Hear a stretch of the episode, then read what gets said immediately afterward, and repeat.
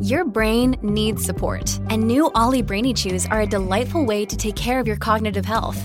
Made with scientifically backed ingredients like Thai ginger, L-theanine, and caffeine, Brainy Chews support healthy brain function and help you find your focus, stay chill, or get energized. Be kind to your mind and get these nootropic chews at olly.com. That's O L L Y.com. These statements have not been evaluated by the Food and Drug Administration. This product is not intended to diagnose, treat, cure, or prevent any disease.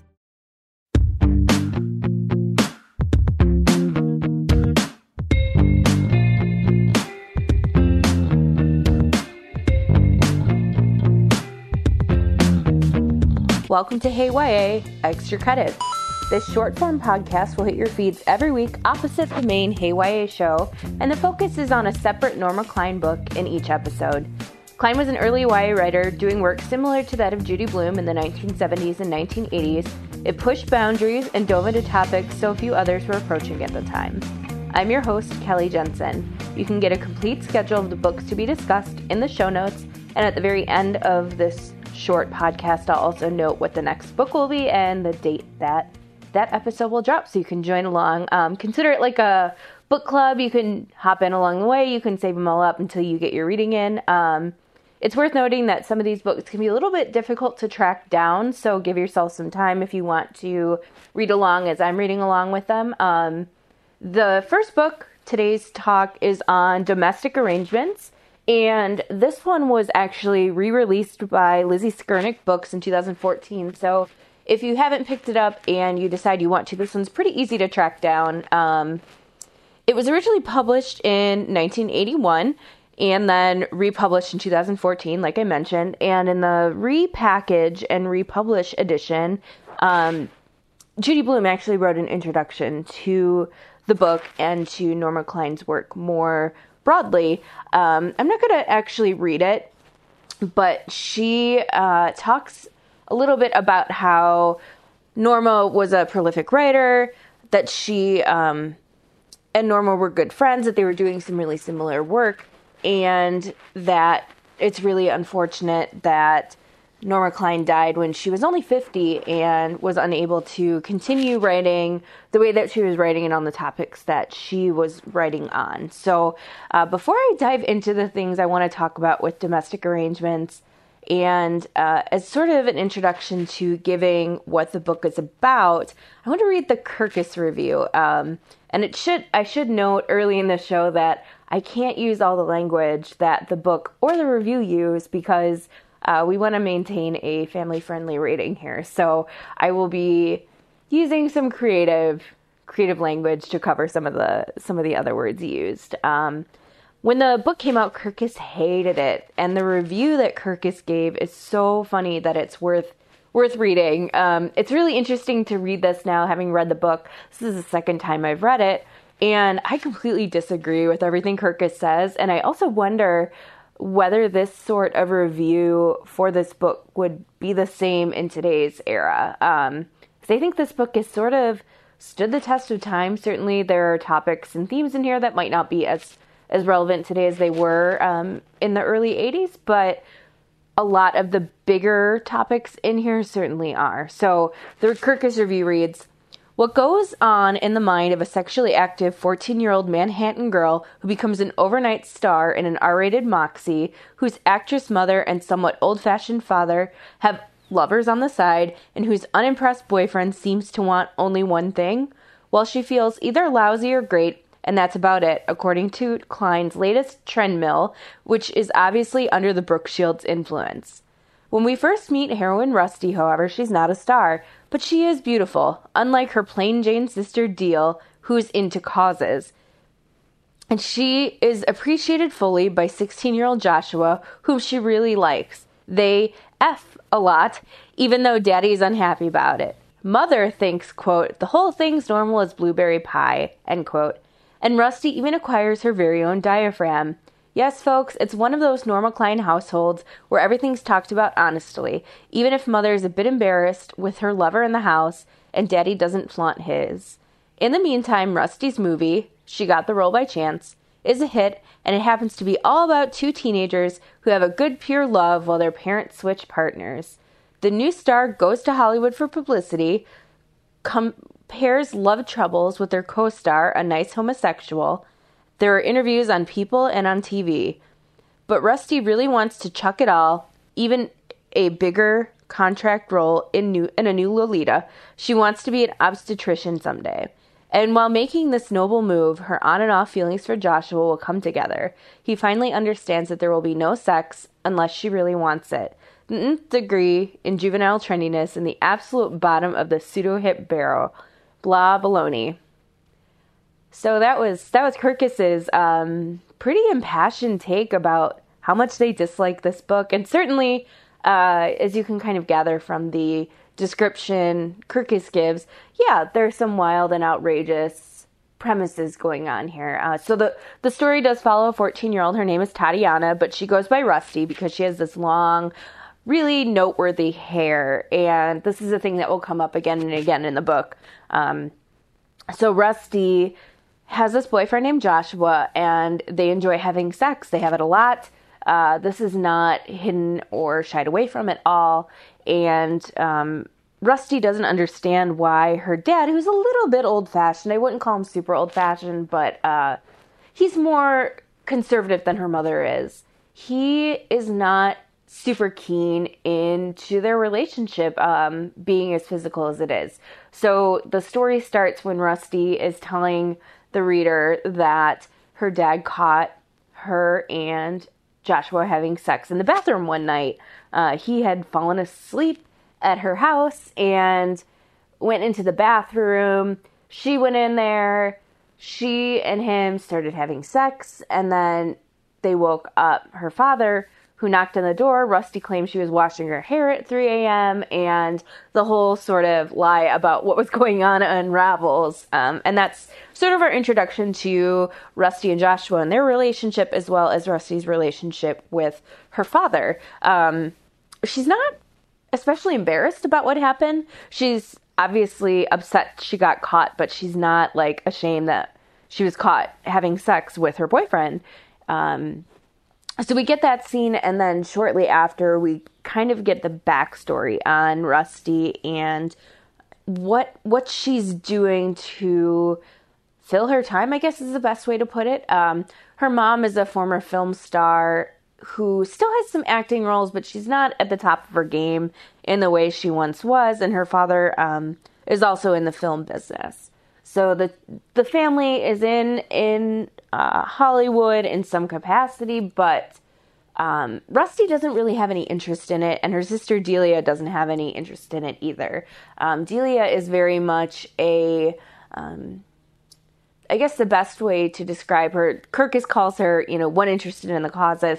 She's just a very like socially conscious teen character, and it's interesting to think about how her character would be read today, where we have a whole host of awesome, really socially conscious and aware teen characters in YA. Um, Delia kind of gets short shrift in this particular book, um, not from Klein, but from Rusty, who tells the story. So we only get her perspective, but from the outside, we know that there's more to Delia than we're sort of being given from Rusty's perspective.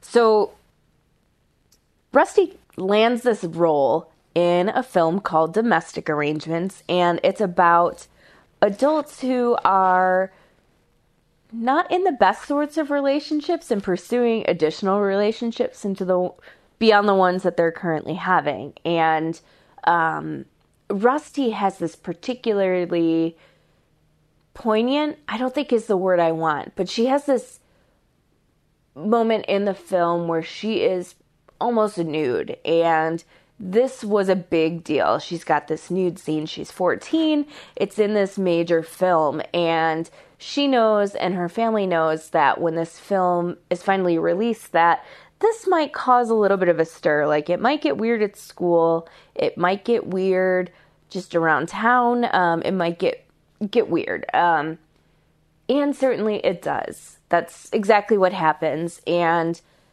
Rusty starts to worry about what her reputation might be at school. Now she's she and Joshua have been open about their relationship. She's not shy about having sex with him, but she is a little bit worried what people will think because they've now seen her in this role, this really mature role. Um, and and worse, she is worried, and rightfully so, that many are going to conflate her character with Samantha, the character in the film itself. And she vehemently denies she's the same person.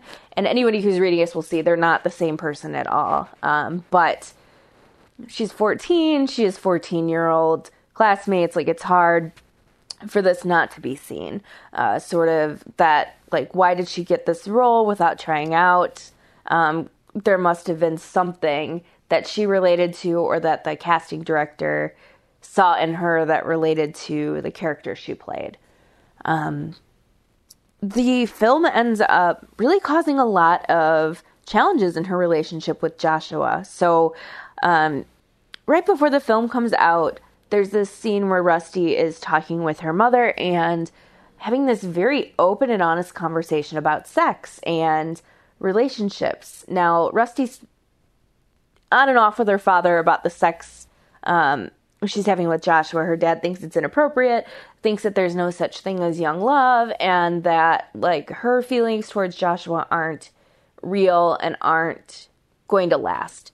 Whereas Rusty feels opposite um, in a way that many teenagers who have their first love sort of feel. Um, we see her being really impassioned about this relationship and knowing that Joshua's going to be with her and going to be there for her through this major transition she's going through with this film and this um, place where she is going to sort of be in the spotlight. Um, that has its ups and downs. She can't predict that, of course, but she is very vehement in her relationship with Joshua being what it is. So when she talks with her mother about her relationship, her mother is in a totally different headspace. Uh, she wants Rusty to get a diaphragm, which is what Rusty wants to do, so that she and Joshua can have a sexual relationship and not have to worry about uh, becoming pregnant or um, dealing with any sexually transmitted infections, anything like that. And uh, so she gets fitted for one, she gets one, and this becomes a big deal in her life and something that comes up again and again through the uh, publicity that happens for domestic arrangements. And it also conflates this idea of Rusty being the same character as the teen girl in the movie. So after the movie comes out, there is a lot of publicity for domestic arrangements. And this includes some television spots, some phone interviews, and uh, magazine coverage. It also includes a trip that um, Rusty is sent out to LA to do some more publicity and also to meet with another director who's interested in having her play the role of Lolita in an upcoming readaptation of Lolita. During her first interviews, though, uh, Rusty doesn't hide anything, and um, it, it's really quite cringeworthy what she says on screen and, and how open and honest she is, only because we know she's 14 and she's saying things like um, she has a diaphragm, she got it for Christmas. She and her boyfriend Joshua have this sexual relationship. She's in love with him, he's in love with her.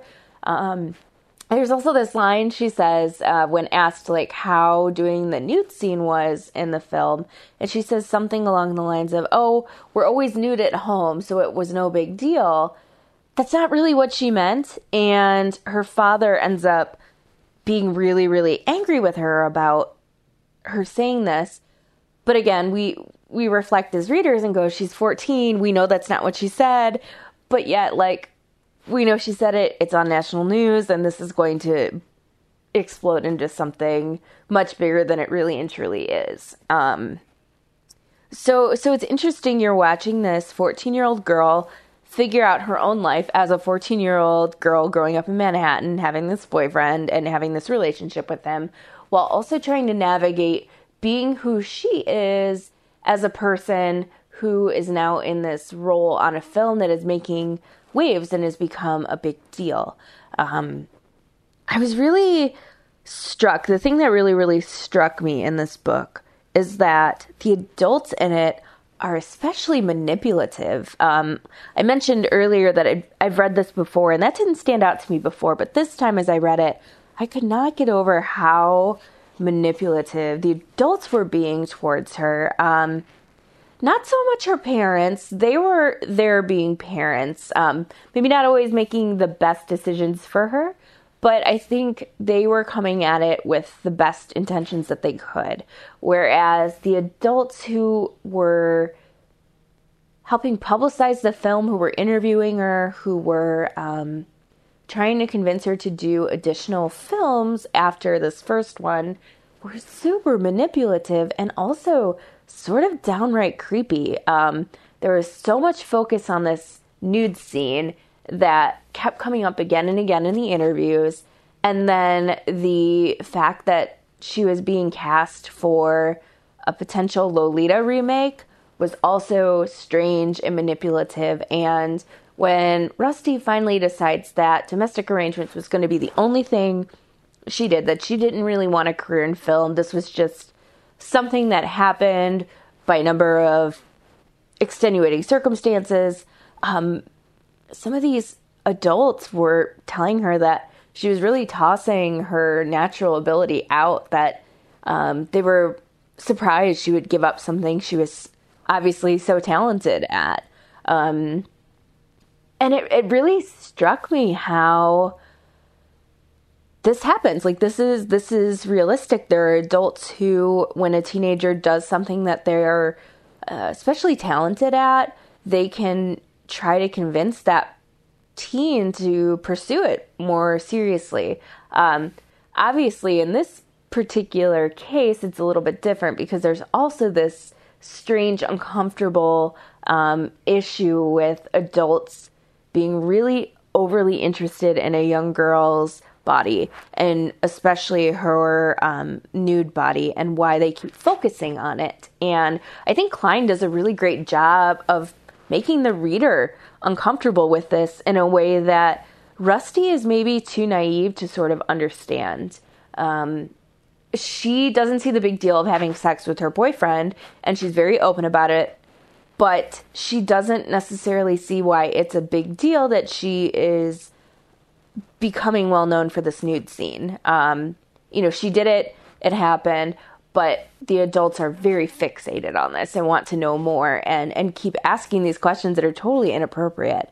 Um, we we see that as as readers, but we see it too from the perspective of wanting to protect Rusty to sort of allow her that naivete throughout. Like we want her to be smart and make good choices, but we also want her to be um, not grossed out by the adults who are asking her these questions or behaving this way toward her.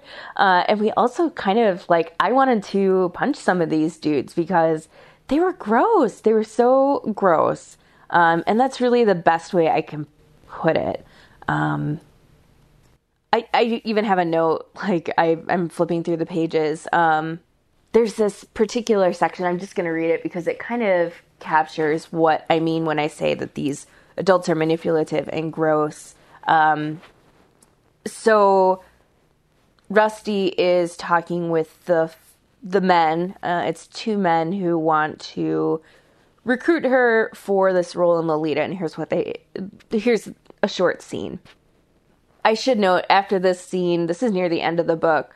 Rusty really sort of has that aha moment of what these adults are really seeing her for, as opposed to sort of um, allowing herself not to see it. Um, anyway, so uh, this is from page 273 for anyone who's in the Lizzie Skurnick edition. As we walked back to the clubhouse, I said, quote, Usually I wear a bra. I mean, for tennis. End quote. I just thought they ought to know that with a bra I'd feel more comfortable. Why? Jim asked. Well, it's just more comfortable. If you play without a bra, you jiggle around. Well, he smiled at me. You jiggle beautifully. I felt uneasy. But in a movie, that wouldn't be good, I said. Would it? It would be perfect. Does it make you uncomfortable? I thought of how mom said men always like to look at women's breasts and you shouldn't mind. Sort of, I admitted. If you're a movie star, you're going to be the object of a lot of men's fantasies, he said. That's what movies are suppliers of fantasies for the masses. They are? I didn't know that. Anyway, Jim went on, it's not that different from life. In life, you must be used to men ogling you, and I shook my head. No, I'm not. They never do. He smiled again. They must, Tatiana. I don't think so, I blurted out. The whole conversation was making me feel awful. I wondered if that's what Jim had been doing while I was playing tennis, ogling me, and I didn't even know it. I just thought he wanted to see how I played tennis. Tatiana, Jim said. I looked up startled. I guess I was sort of in a daze. Uh huh. You look worried about something. I took a deep breath. Was that what you were doing before? Ogling me? I asked. I was trying to look at you through the eyes of the typical American male, Jim said.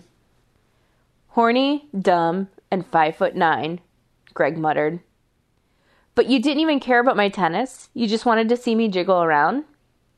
You know, it's an interesting metaphysical question, Greg said. Which would one prefer to be, the ogler or the oglee?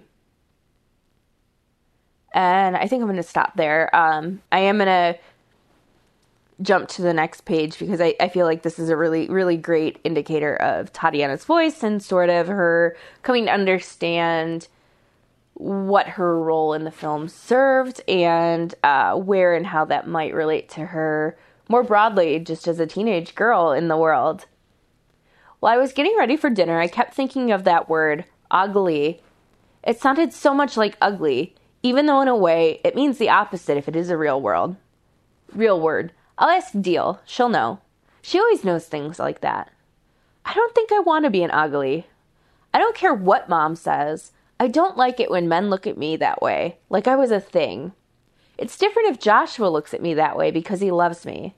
I guess I felt bad because it seemed they cared just as much or maybe more about seeing how my breasts jiggled than if I had a good singing voice or if I can act. If I'm an actress, then how can I then how I act should be the main thing, shouldn't it?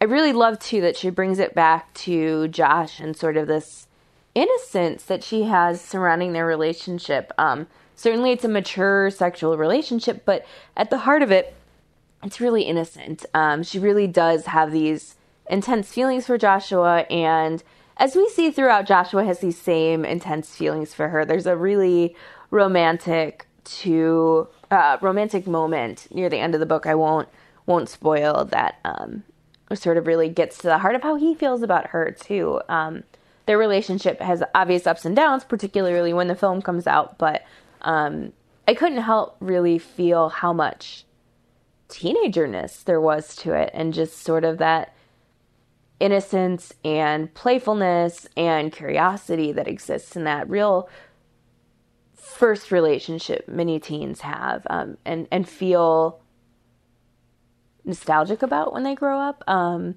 I I think it would be interesting to have Tatiana revisit the story as an adult and how she felt about everything. Um, obviously, we won't get that, but um, this is the sort of book that makes you want to follow the characters 10 years later, 20 years later, and just see where they are and what they think about this particular moment in their lives.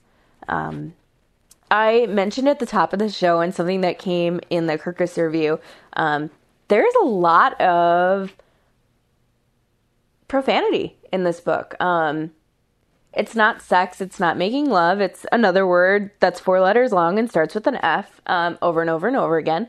And I, I was really struck by that and how sort of um, Tatiana uses it freely, her parents use it freely, and it really reflects sort of the open and honest feelings that they have about sex. Um, her father doesn't use the word quite as much, in part because I think her father has different feelings about what sex is and what it should be. Um, so it's it's interesting to see that play out in the language they use, and it's also interesting to see it in terms of uh, the relationships that her parents have extramaritally. So both her mom and her dad are having extramarital relationships that come to a head at the end of the book um, in a way that might be surprising. Um, I was a little bit surprised the first time I read it, and then the second time I read it, uh, knowing how her parents' character arcs developed throughout the story, uh, it was a little bit less surprising to me. I think I'll just end by reading a couple of lines that really struck me. Um, I had annotated this book prior to reading it for this podcast and noticed that I had marked some lines that stood out to me. So um, I will read those and then as well as the ones that I, I noted this time. Um, one that I really, really love near the end of the book. Um, it's from Joshua, or sorry, no, it's from Tatiana. And she says, wanting to please everybody and ending up doing the things I know. Let me let me start that again. You gotta love like live recording a podcast. Sometimes you start to read something in the in the mis in the middle. Um, no, not at all. I tried to explain about how I feel my parents put pressure on me in different ways, like wanting me to be in Lolita or daddy wanting me to break up with Joshua. But it's different with your parents, Joshua said. Yeah, but it's the same issue, don't you see, Josh? Wanting to please everybody and ending up doing the things I know are wrong for me.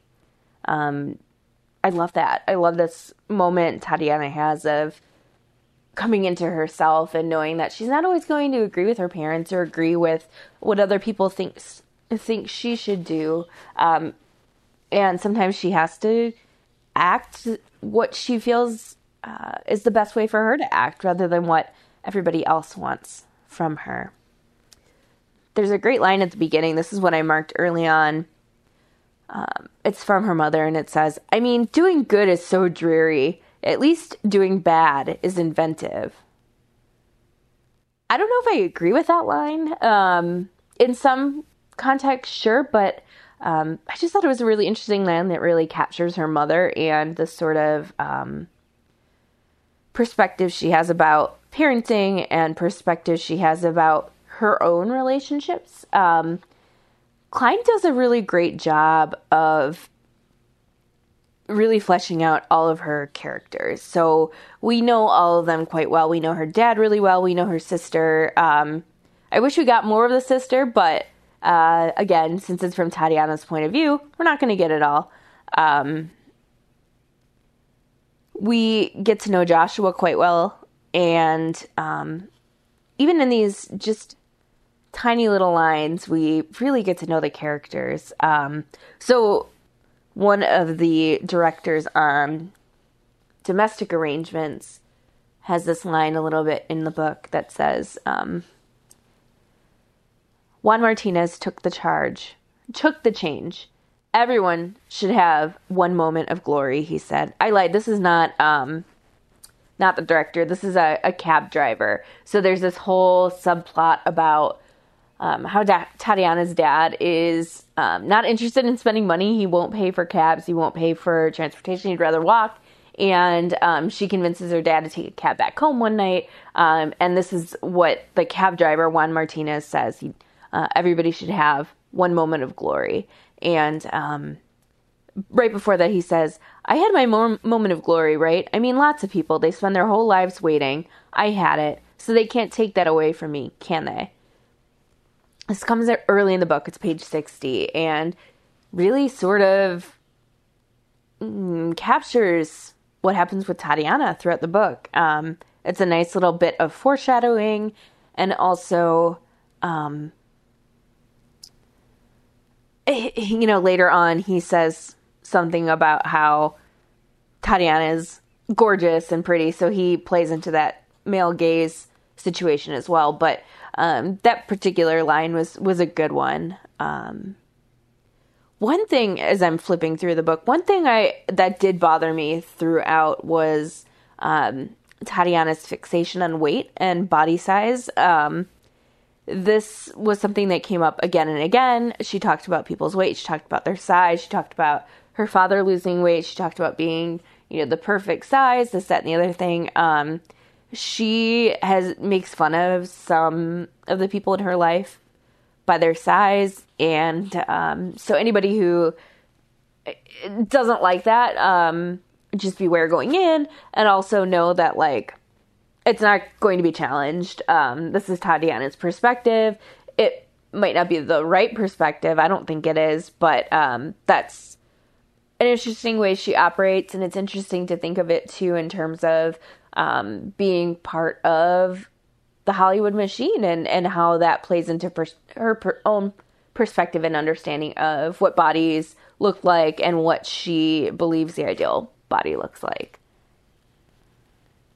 Oh, there's I'm going to read one more line before I I sign off on this one. Um age is very very funny in here sometimes um when it's not cringeworthy and in this particular moment uh Tatiana and Joshua are talking about um her mom and dad and um specifically her mom having this relationship with a younger man named Simon, who um, is a director that she met. This is the the man that she has an extramarital affair with, and um, as somebody who's in her mid thirties, this like legitimately made me laugh out loud. Um, Joshua sighed.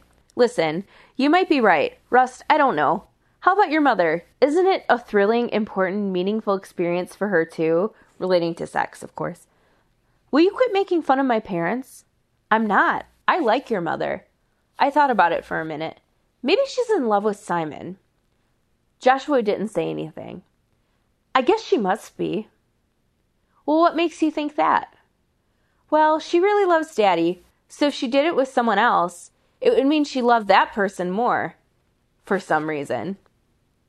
Maybe she's just horny. Joshua, she's 39 years old. Don't 39 year olds get horny? No, not in that way. I don't know. I have a feeling that 39 uh, year olds can still get horny, but um, it's hilarious. It's such a perfect look at how 14 year olds think that, you know, anything over a certain age is is old, is essentially not having a human experience. Um, I think that's where I want to sign off on this one. Um, I was pleasantly surprised how much I was invested in it the second time around. I'm not usually a rereader. Um, I love these little moments where we really get insight into the characters, even in a line or two.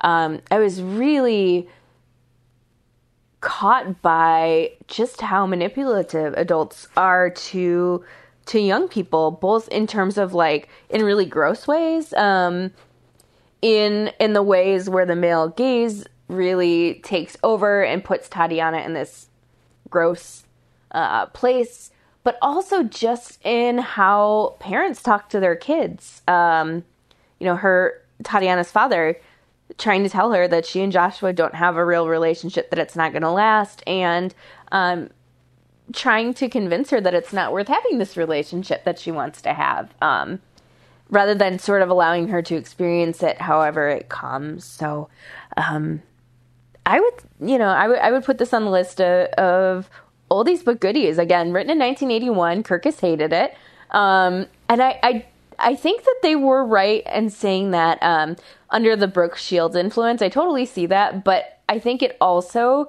is doing precisely what it should be doing in critiquing sort of the way Brooke Shields career and moments and and that whole era in the um, late 70s and early 80s um, played out. You know this is funny and um, also sharp and um, as much as it is you know quote pseudo hip blah baloney um, it's actually much deeper than that. It, it really sort of gives a perspective of a 14 year old and lets us see the ins and outs of what that looks like. Um, she is a middle class Manhattan teen girl, so you're going to get that perspective rather than um, anything else. But um, I was also, uh, I didn't even mention this. There are a couple of queer characters in the book, and it's mentioned casually. It's um, Tatiana and her coworker have a conversation about relationships, and he is a gay man talking about um, his partner, and it's again 1981 this is like not a big deal at all it's just the way it is nobody questions it and um, I thought that was pretty pretty awesome to see. So um, I know that that's going to show up again um, in another one of Klein's books, but um, this was a great great place to start and to see it. So um, with that, I'm gonna I'm gonna wrap the show up and just say thanks for tuning in to Hey YA Extra Credit. Um, next week we'll have a full episode of the main podcast with Eric. Um, actually, I have a special guest next week, not Eric, but I'm going to leave that as it is. Um, Eric is on a much deserved break, and I have a super secret, super special guest. Um, but we'll, the main podcast will be next week, and then you'll hear the next episode of Hey YA Extra Credit the week after that. So that'll be June 19th.